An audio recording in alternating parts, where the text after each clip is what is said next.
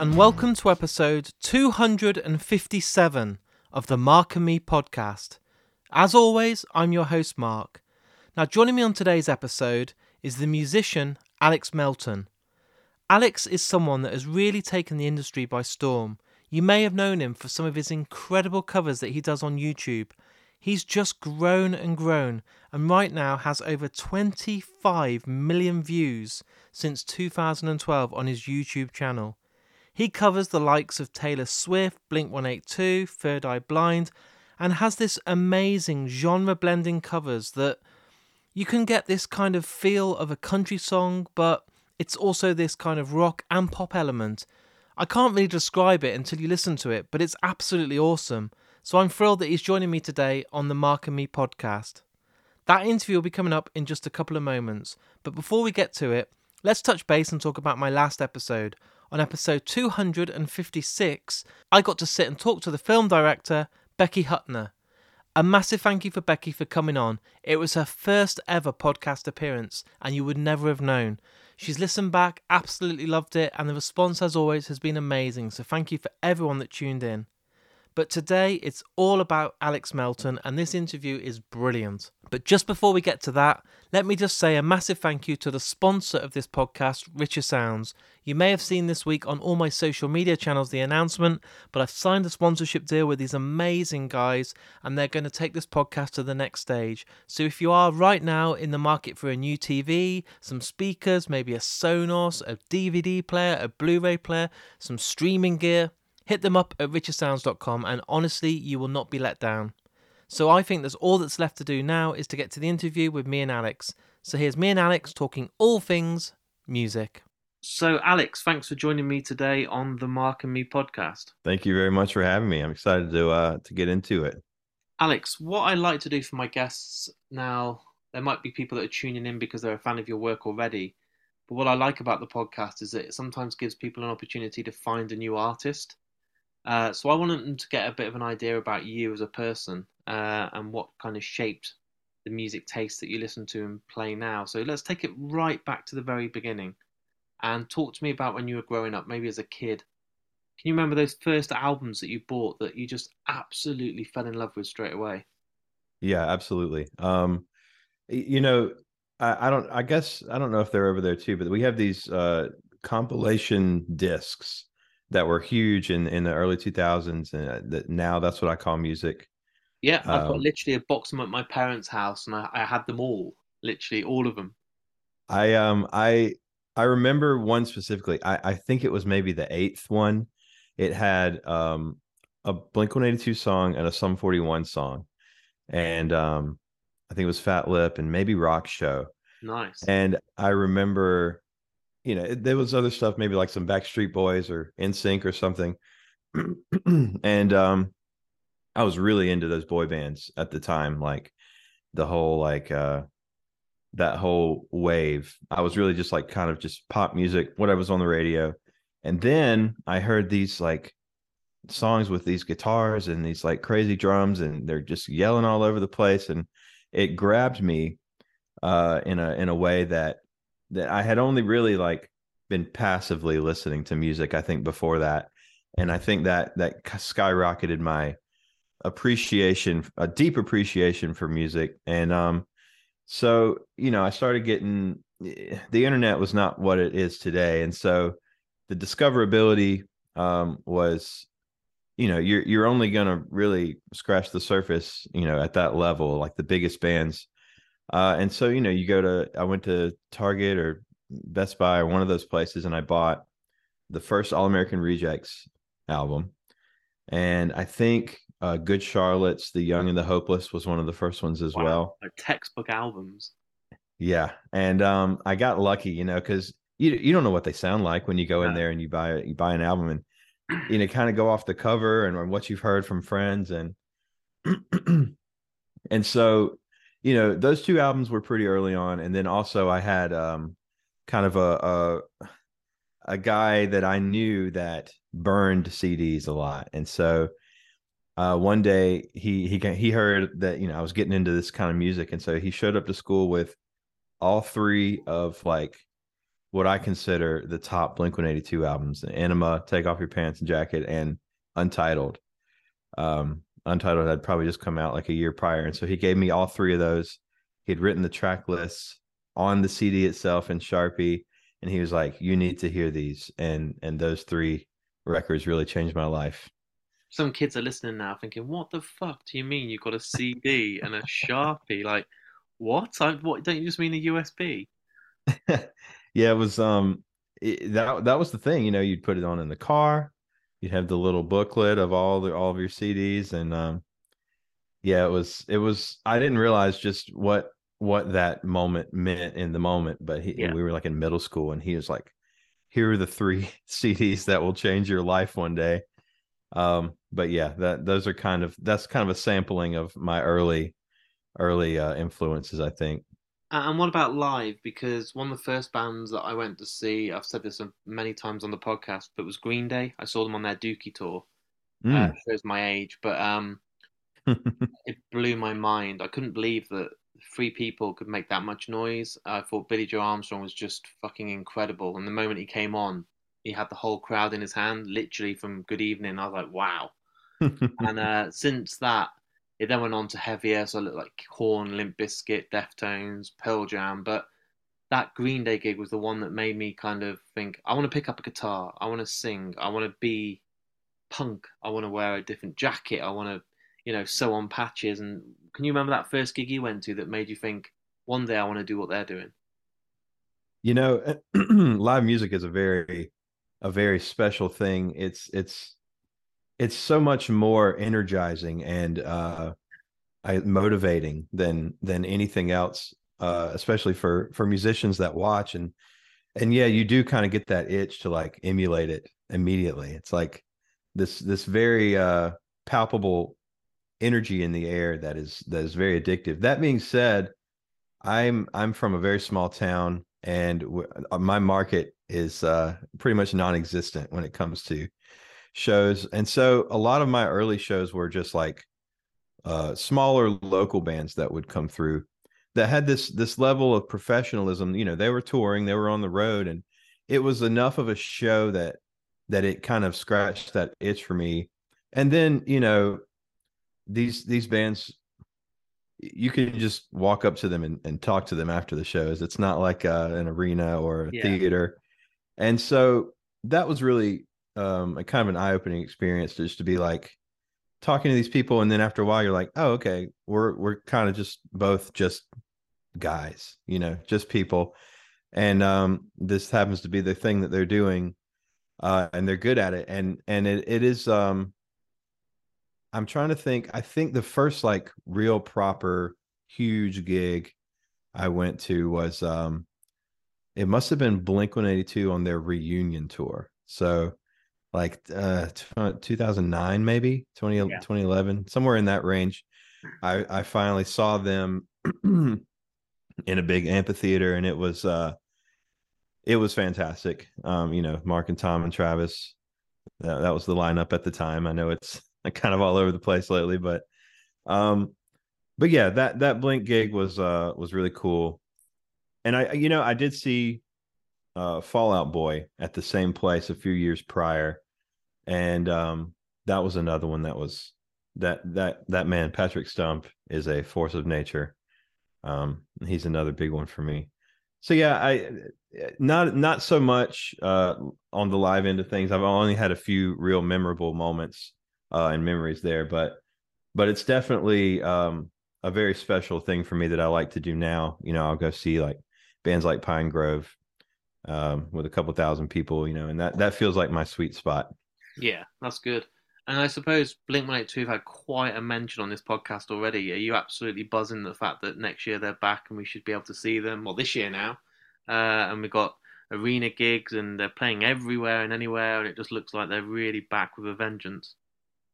Yeah, it's it's you know I my my relationship with that band is very complicated, I think, and um, I, I'm I'm I'm cautiously optimistic is is how I'll put it.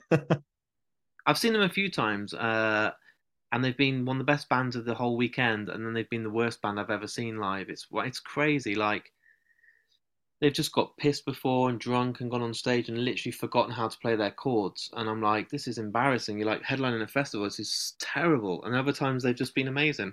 So I'm like, which one are you going to be? Yeah, it's it's hard to know that, you know, when you when you have that kind of conflicting experience. Um, I think the thing that makes them special is um, all the stuff in between the songs. You know that you know that's yeah. always going to be there, all the banter and the the fun stuff. So maybe maybe that's enough of a selling point for most people. So with your career, obviously you've watched these bands, you've listened to these amazing bands. At what point was it that you were picking up? At what point was it you were picking up a guitar and starting to kind of play and not just you know do it for yourself, but want to get out there and kind of get heard a bit more, or get people to kind of take note of you and sort of make a name for yourself? Yeah, uh, it, these days it feels crazy to say that I didn't really start producing uh, content yeah uh, until after I graduated college. Um, you know, I was I spent you know university from uh, 2008 to 2012.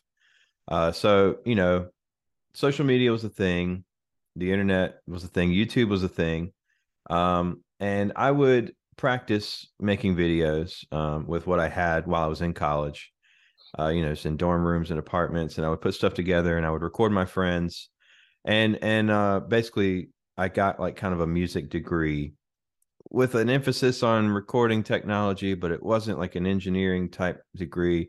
Was a very strange degree, and it's a very small university in in South Carolina. But, um, you know, I I met several uh really important like people there that would kind of shape um how I work now, like you know, t- teaching me Pro Tools and doing all the ear training and the music theory. Um, so it was immensely valuable as a as a ground layer. Uh, you know, I've been playing guitar since high school. You know, and, and you go you go into into the band room and you see a drum set and you sit down and you start picking things out. You know, um, and so I was kind of cultivating all of the instrumental knowledge throughout high school and then the technical knowledge throughout college and um and then once i graduated uh i you know you, you kind of have to find a job and you have to do all the stuff to to yeah. Earn, a living in society and and i i had this crazy thought of what if i had like a recording studio and um you know i just recorded regional bands and so i needed like a reel and i needed to be able to show off what I could do. And so I just recorded myself. And I was like, how are people going to watch this? What what's the attention grabbing thing? And so that's when I kind of decided, let me let me cover this Taylor Swift song that's really huge right now, but you know, add some drums and some production things that I would do for bands if they wanted it. Yeah. And um, so that was kind of my reel. And and you know, I, I, didn't have a space. I didn't have uh, barely any. I, I just enough microphones to cover the drum kit. I was not getting hired by any bands anytime soon. But um, I I kept making these little demo things, and um, they started getting seen to where I had a couple thousand subscribers, and I was pretty happy with that. Um, and it wasn't until 2020 when everything just kind of exploded uh, which was that's kind of the best case scenario because you've already laid all the groundwork. You're you're building the skill set as you as you go, and then once people discover you, you know you've you've got something for them to see. Um, and so that was kind of the timeline of of of how I got started in music and how uh you know I ended up where I am now, I guess. So, so was there something that triggered it? Can you remember the moment that kind of felt like that turning point when you said it blew up. Was there something that had happened that you went, fuck, like this has changed everything? Yeah. Um, I was working in a in a live live production environment. Uh, I was the the technical supervisor of a performing arts center, and um, one day I, it's funny. I started off my YouTube channel making Taylor Swift covers, and and then the thing that blew up in 2020 was also a Taylor Swift cover. Um, and so I kind of capitalized on this trend and I used a bunch of the stage lights on on our theater stage and made this big cover and this big spectacle. And um, it got seen like 4 million times overnight and uh everybody was loving it. And I went into the theater the next day. We had like a staff meeting while we were like sitting on stage 10 feet apart going like all right can we inventory the lights again this week? Uh, we don't we you know covid shut everything down. But uh and i was like hey guys i i a bunch of people saw my video last night and they were like neat. All right anyway let's get back to work and um and and then you know things quickly snowballed after that video um because i was able to just hit the ground running. People you know were like let's hear the full version of your cover. And so i was in a position to take a few days off work and just bang it out real quick. Uh, and i put it up and i was like hey, it's on my youtube channel. And that got enough people on the youtube channel to you know kickstart me in the google algorithm i guess. And uh you know i started getting more views there and more views on on tiktok you know i tried tiktok for a while it's not for me i think in the end i discovered it's a little too fickle. It's a little too uh, unpredictable. Um, and you, YouTube has its moments, but it's it's much more stable in terms of like it's I feel like hasn't it? I feel like you can go on YouTube and watch a video. I love the band Thrice, one of my favorite ever, and I'll go back and watch performances from them from ten years ago at acoustic centers and stuff, and still be blown away. TikTok feels like if you miss it, it's just gone. It's just like a quick five seconds, like you're walking somewhere or someone's on the toilet or you just want a quick like, and it's gone like an Instagram story. And before you know it, it's like, oh, I'm not going to research and go back and find cool stuff on there. Yeah, because guess what? Like a hundred other videos have been uploaded and created since you scrolled on mine. And so yeah, there's just this never ending source of entertainment or engagement. And so um yeah, I, I, think my biggest accomplishment in my career has been uh, the conversion of TikTok fans to YouTube fans. so what do you do then? So you're you're seeing all these amazing numbers coming through. You're then you know thinking to yourself, I, I want to keep on going with this momentum. You know, you don't want to just let it die. You don't want to be a one hit wonder. So you're covering more. You've got, I suppose, pressure then because people want to hear more. They want to see more once you've got that subscriber, you don't want them just to like fizzle out, do you? So I take it you're there sitting there going, right, let's do more covers, let's get some punk songs I used to love, let's get some old school songs, and just keep them filled with ongoing material. Yeah, I I, I learned early on it was very important to be consistent in your posting schedule, and so, um, yeah, it it was really just a, a natural confluence of of my, you know, what I grew up listening to versus what I'm into now and the sounds that I I like now. I you know my my whole horizons have been broadened musically. I I don't just love pop punk music, although that is kind of where my heart is. But you know, a lot of the alt country stuff that's coming out now is really uh, capturing my creative imagination, and even a lot of the pop stuff, a lot of the kind of indie space. I, I'm trying to get into pretty much a little bit of everything, even some heavier music, even heavier than what I do. Uh, and that's kind of where I like to live. I from week to week, I want to switch it up. And so even though there are consistent themes to what I do, like I'll, you know, I, I work a lot in that kind of emo pop punk early 2000s eh, space but the way that i'll treat my uh, arrangement uh, could be influenced by Kacey Musgraves or or you know even I don't know bands like uh, A Day to Remember or August Burns Red. Sometimes like it's it's kind of just it, it's a way to keep it fresh while keeping a consistent theme for me.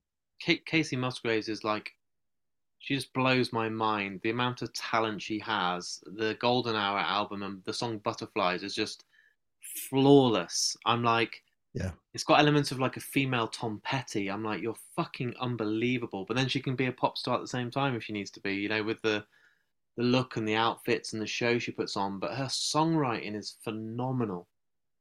Yeah, it's uh the so many things I can appreciate about Golden Hour. Just the the production on the drums, especially, it's so minimal but very effective. and the way that they use like keyboards and and other acoustic guitar stuff, it it, it never leans too far into pure pop. No. But there's so many elements of of like these cool production moments that that lend themselves so perfectly to her specific brand of like I don't know, I guess you can call it country music. Um, but yeah, and her voice is phenomenal. And that that record, I saw her play um, in Asheville, North Carolina, on like a little medium sized theater a couple years ago, uh, right when that record came out, and it was mind blowing. I mean, Yeah. yeah, the lasers and the light show and her band was incredible. And yeah, that's a that's a that's a real one.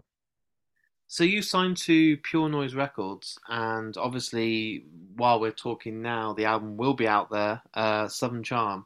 So you sat there and kind of thought to yourself, I want to get something out there that people can jump on, you know, Spotify and YouTube, not just videos, but a whole collection of music. And with this, you've kind of split it down to kind of two halves, haven't you? You've got kind of a not not he- not heavy, but a bit more rock orientated, but then also the mellow side. So you've kind of got a bit of something for everyone.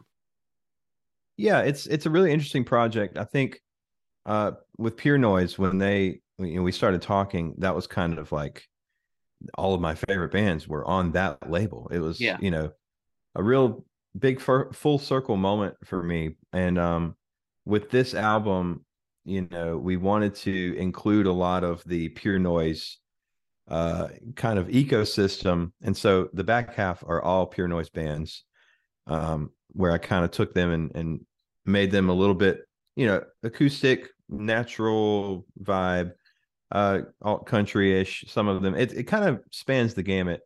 There's some faster, you know, kind of bluegrass inspired things, and then there's more, uh, like again, uh, we I referenced that Kacey Musgrave snare drum so many times in the studio, um, trying to get that sound. But yeah, and then the the the first half is um I actually worked with Tom Denney, who uh, formerly of A Day to Remember, and he's just a fantastic uh, writer and arranger. And so I went in the studio with with like no demos or anything, and um we just kind of sat there and we're like, all right, let's create some alternate versions of really, you know, catchy, popular, you know, uh, early 2000s country songs. And um, he just knocked it out of the park. It was so fun working with him, and he would just take the guitar and you know give him five minutes and now he has this really cool like counter melody lead part to the the chords you wrote and it all just fits it was it was despite the workload of starting everything from scratch it really went so smooth and it was uh such a great experience for me because again i just i do everything here in my room alone with the gear that i have and and um it was it it was a really interesting experience to go work with somebody for once a- and trust the process and trust that okay alex you don't you don't have to do every single tiny little part of the process along the way. Um even though i i i so enjoy having my hands in every part of the process i want to know what's going on but um sometimes it's nice to just sit back and be an artist But is that quite hard to do because you've been for so long fully in control? Like I'm at the po- I'm this podcast. I edit it. I produce it. I set up all the interviews. I um do everything, even choose the artwork. And so Mm. if someone came along now and was like, "I can edit it for you," I'd be like, "Ah, no, leave it. Like, don't take my baby off me." Like, I'd really appreciate that because I get a lot of time back. But you're not going to do it right, and I won't be happy about this, and I won't like the fact you've done this and you haven't normalized this, and I'll be really anal about it. So, did you find it quite hard or quite refreshing then just to go, I'm going to sit back and let somebody else have a bit of, you know, hands on as well? It well, it, it comes down to like the existential like reason for the channel, and I I I can't help but feel like part of the draw is that I am doing it all myself. It- Yeah. it, doesn't feel like like a factory where I'm just pumping out these things, and I'm like, all right, let me record some vocals, and I'm just going to hand it off to a guy, and I'm moving on to the next thing. It's really I live with the cover, the arrangement for usually about five days or so um, and I just eat, sleep, and breathe that song. You know, well, I have an engineer, co-producer that is very. It's perfect. He's so hands off, but he knows exactly when to contribute or the right question to ask me that will get my brain moving in a way uh, that is, you know, ever since I brought him on in July, the quality I feel like has just skyrocketed. But again, it's it's not offloading any. It's it almost takes longer with a second person in this case, but the product is is worth it to me, much worth Yeah. it. And um, so it's but but i i very much uh want to keep my options open in the future if if i were to produce another band or mix another band's album i want to be honing those skills now i i i don't want to give some other engineer practice on my stuff i i want to be you know th- at the same time i'm getting better as an artist as a performer as a, a videographer i want to also be getting better at uh, engineering and, and mixing and mastering and um, finding the right sounds, uh, soundscape production. You know, getting into the weeds on on all of that. So that it's it's a passion project at its core in that way because I I have no interest like you. I have no interest in um in in kind of outsourcing what is essentially my voice in the form of uh of, of a myriad of things. Um so but yeah it for these one-off projects like the album uh it's nice to break that cycle a little and uh shake things up because it's a little uncomfortable at times because I am so used to just being in my own little bubble but that's where the growth happens and then you get to watch other producers and engineers and and pick up things and there's so many tiny quality of life improvements that I do now in Pro Tools that I didn't even know existed before I went to Massachusetts and and worked with uh with Alan Day from Four Year Strong on the back half of the record. Like he was just doing all kind of stuff, and I was like, "You can do that? Okay, I'm gonna remember that." And so it's it's been just like a a real crash course in a lot of the more advanced production stuff that I didn't get in college. Do you kind of have yourself a tick list of stuff you want to achieve? Like now you've got the album under wraps, it's going to be ready to release out there. Do you have like a certain goal following that? I mean, you never must have thought to yourself you'd put a YouTube video on, go to bed and wake up with four million plays. You know, no one dreams of doing that. It's kind of a thing you see in a film. But mm. now you've got that and you've got this kind of momentum and drive and passion and an audience, which is the most important part. Are you now thinking to yourself like, I'd love to do a tour across, you know, Europe, try and get into the UK, try and play some festivals, try and get out there and show I'm not just a guy on a video. I can, you know, I am the real thing.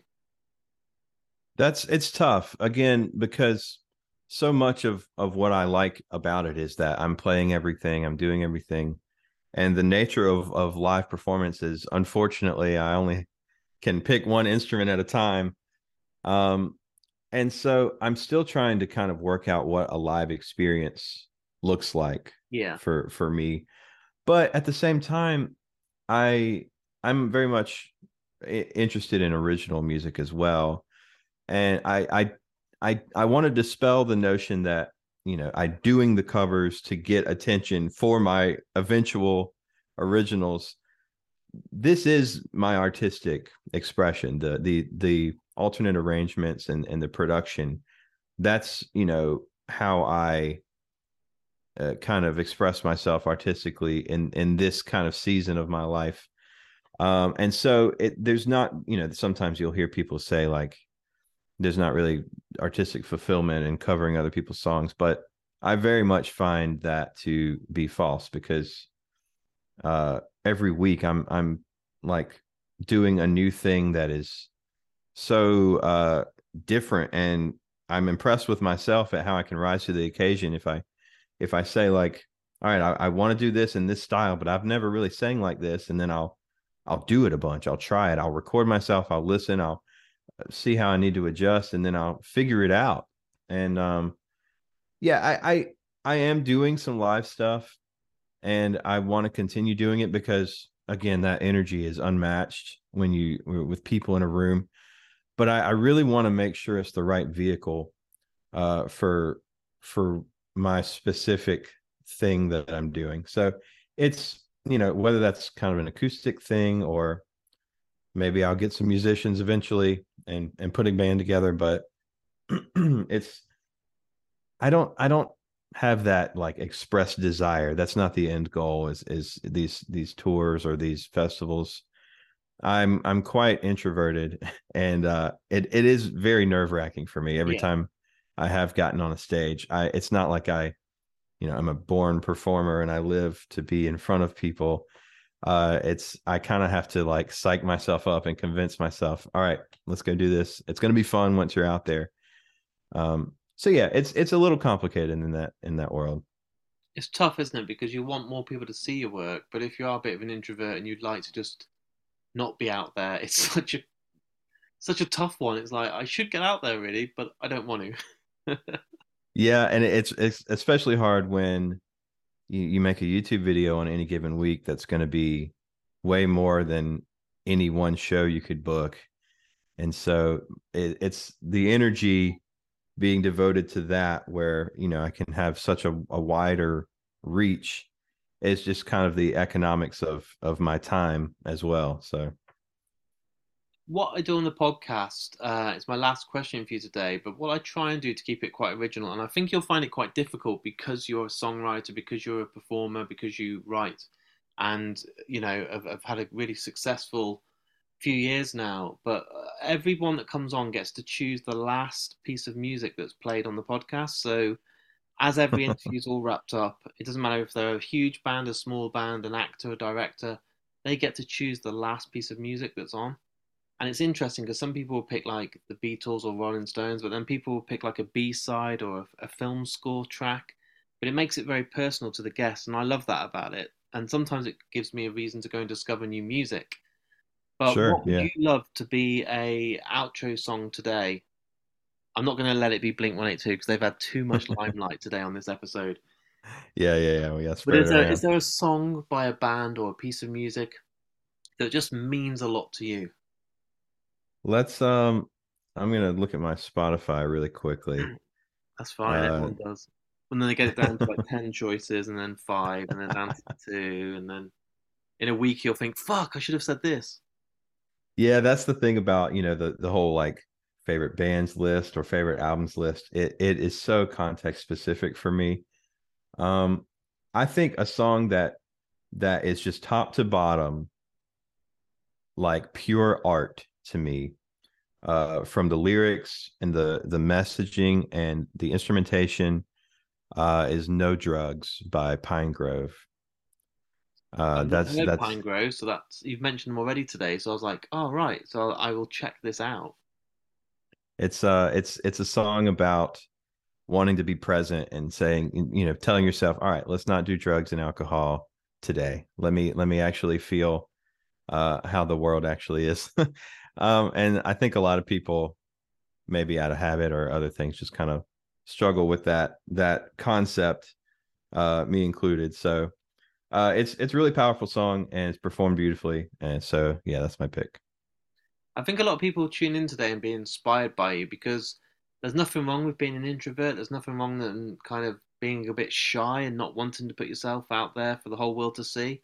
But a lot of the world have seen you on YouTube, so it kind of it's inspiring to listen to you talk, and I, I'm really glad that it's worked out the way it has because the success has come your way, and it's because you've worked hard and you've not given in and you've not thrown the white towel in and you thought, fuck it, I'm going to keep trying and challenging yourself. And to see people rewarded for that is so good than just a manufactured band being told to play this song and go up on stage and look good. It, it kind of means more. And I think you'll have longevity. I can see you going places. I can see you playing festivals. I do. Even though you might not see it right now, I can see you getting a set of musicians out there and wanting to take it to that next level. So I'm really excited to kind of see where your journey takes you. Yeah, I, I got I got into this business to work hard, and um, I'm definitely going to continue doing that. I'm going to continue growing as much as I can, and uh, you know, connecting with people uh, about you know mutual things we love in music. It's good, man. But I, I really appreciate your time and coming on the podcast. Um, I want people that have listened today to then go and check out the album. Um, I've been sent, luckily, an advance copy, so I've been able to listen to it. And what surprised me straight away was like I've had state champs on the podcast, I've had Stick to Your Guns, I've had Can't Swim, I've had the story so far, and I'm like, oh fucking hell, it's like the best of podcast. But uh, obviously with with the label and everything, it it makes sense. But you've done all those incredible songs justice, and they're not just direct copies. Sometimes you you hear a kind of a live session on Radio One in the UK, and it's like we're gonna have this band and they're going to play a Paramore cover and they just literally play it note for note. And that's good and it takes a lot to sound like Hayley Williams and to make this mm-hmm. percussion sound great. But I like it when somebody just changes it. So you're like, I know this song because of the lyrics, but it's it's working in a different way. And I think you've got the balance perfect. So uh, yeah, I wish you all the luck and thank you for your time. That's that's exactly where the magic is. I'm glad you uh, appreciate and pick up on that. Uh, this was really great conversation. I, I I feel like every time I do one of these, I learn something new about myself as well. So thank you for that. So there it is. There's my interview with me and Alex Melton. What an amazing guy. And as you're sitting listening to this, please go and check out his album. You can listen to it on any streaming platforms or hit him up on his website and buy it because it's brilliant. This guy needs to get even bigger, get better, and I want to see him playing some shows over in the UK. So hopefully one day that can happen. But what a lovely guy, so humble. And if you haven't checked out his work, also look on his YouTube channel. It's amazing. The time he spends on the production of his videos and all the work that goes in really does deserve your attention. If you've enjoyed today's episode, please go out there and share it for me. It's because of this fan base that this podcast is so successful. You know, I don't have any money to put into a marketing team, I'm a one man team.